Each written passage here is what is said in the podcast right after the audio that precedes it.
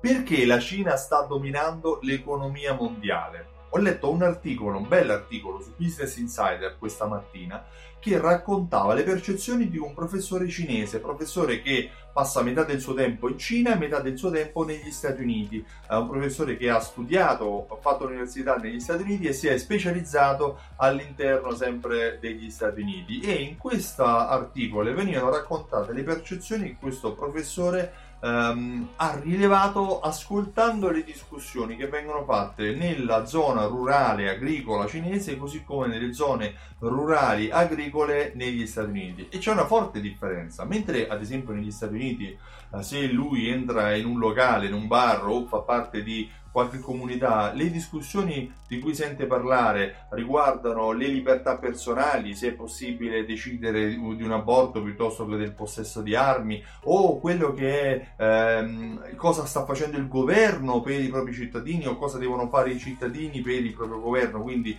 discussioni più di natura politica, mentre se queste discussioni vengono ascoltate nella Cina rurale cambiano tono, sì perché sono più incentrate nel parlare di tecnologia, di come la tecnologia possa migliorare il proprio lavoro, di come nuovi modelli di business possono facilitare l'arricchimento di un agricoltore che fino ad ora uh, doveva lavorare tanto. Uh, dov'è la differenza? La differenza è fondamentalmente che mentre negli Stati Uniti si punta ha un mantenimento del proprio status quo, per cui si cerca di fare in modo che i propri diritti non vengano violati o che comunque si vadano a migliorare le condizioni uh, della vita quotidiana, in Cina si cerca di migliorare, di superare il proprio status quo, andando a creare le condizioni per poter arricchirsi, perché in Cina quello che si cerca di fare, uno degli obiettivi, degli standard, è quello di poter diventare ricchi per migliorare la propria economia. Ad esempio, guardando le statistiche, eh, in Cina lavorano lavorano il 68% delle donne, mentre negli Stati Uniti solo il 58% lavora, per cui c'è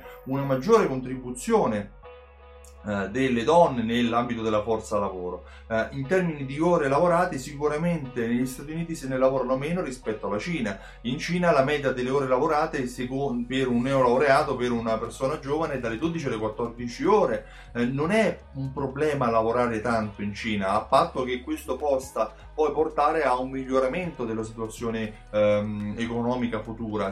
Un esempio che viene raccontato è quello dei corrieri che viene spesso un lavoro che viene fatto spesso da uh, ragazzi giovani, per lo più laureati, che però uh, preferiscono fare questo lavoro lavorando 12-14 ore al giorno per 6 giorni alla settimana perché? Perché la paga che riescono a ricavarne può raggiungere anche i 1700 euro. 1700 euro in Cina è una, un, una quantità di denaro che può mantenere un'intera famiglia o che possa eh, far vivere la persona in modo agiato avendo anche modalità di risparmiare, risparmiare per il futuro. L'obiettivo non è solo lavorare per il presente ma lavorare per il futuro, sempre per superarsi. Questo ragionamento, questa dicotomia, questa grande differenza tra ad esempio la mentalità americana del mantenimento la mentalità eh, cinese del superamento mi fa ragionare, mi fa ragionare pensando anche a quanto noi realmente agiamo per mantenere o agiamo per superarci. Se il nostro obiettivo è quello di migliorare, se il nostro obiettivo è quello di avere un'azienda eh, positiva, florida e che abbia successo, probabilmente dovremmo anche un po' copiare noi dai cinesi cercando di superarci. In che modo? Iniziando a pensare a quelli che sono gli argomenti utili al nostro business, non solo a ragionare riguardo al mantenimento, ma a ragionare quindi facendoci delle domande che vadano a cercare le cui risposte ci permettano di superare il nostro status quo, di migliorarci nel futuro per migliorare l'esperienza di acquisto, per migliorare eh, le vendite, il numero delle vendite fatte, per dare eh, occasione ai nostri clienti di essere più eh, fedeli e per tornare più spesso all'interno del nostro punto vendita. Io mi occupo di questo, mi chiamo Stefano Benvenuti e mi occupo di fidelizzazione della clientela. Sì, perché fidelizzare un cliente non significa fargli gli sconti. Fidelizzare un cliente significa eh, vendere di più, farlo tornare più spesso per acquistare all'interno del tuo negozio. E per questo ho creato un programma che si chiama Simsol, simsol.it. È un programma che unisce insieme raccolte punti, passaparola, gift card insieme a strumenti di automazione marketing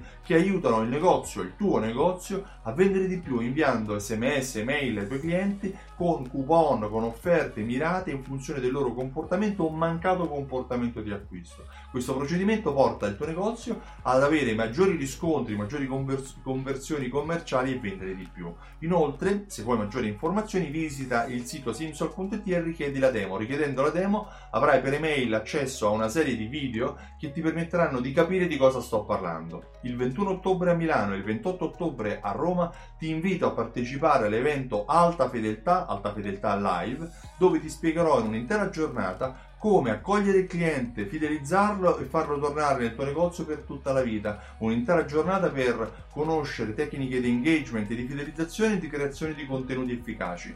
Um, il 21 ottobre a Milano e il 28 ottobre a Roma. Vai sul sito altafedeltà.info e acquista subito il tuo biglietto prima che si esaurisca. Io ti ringrazio e ti auguro una buona giornata. Ciao, a presto!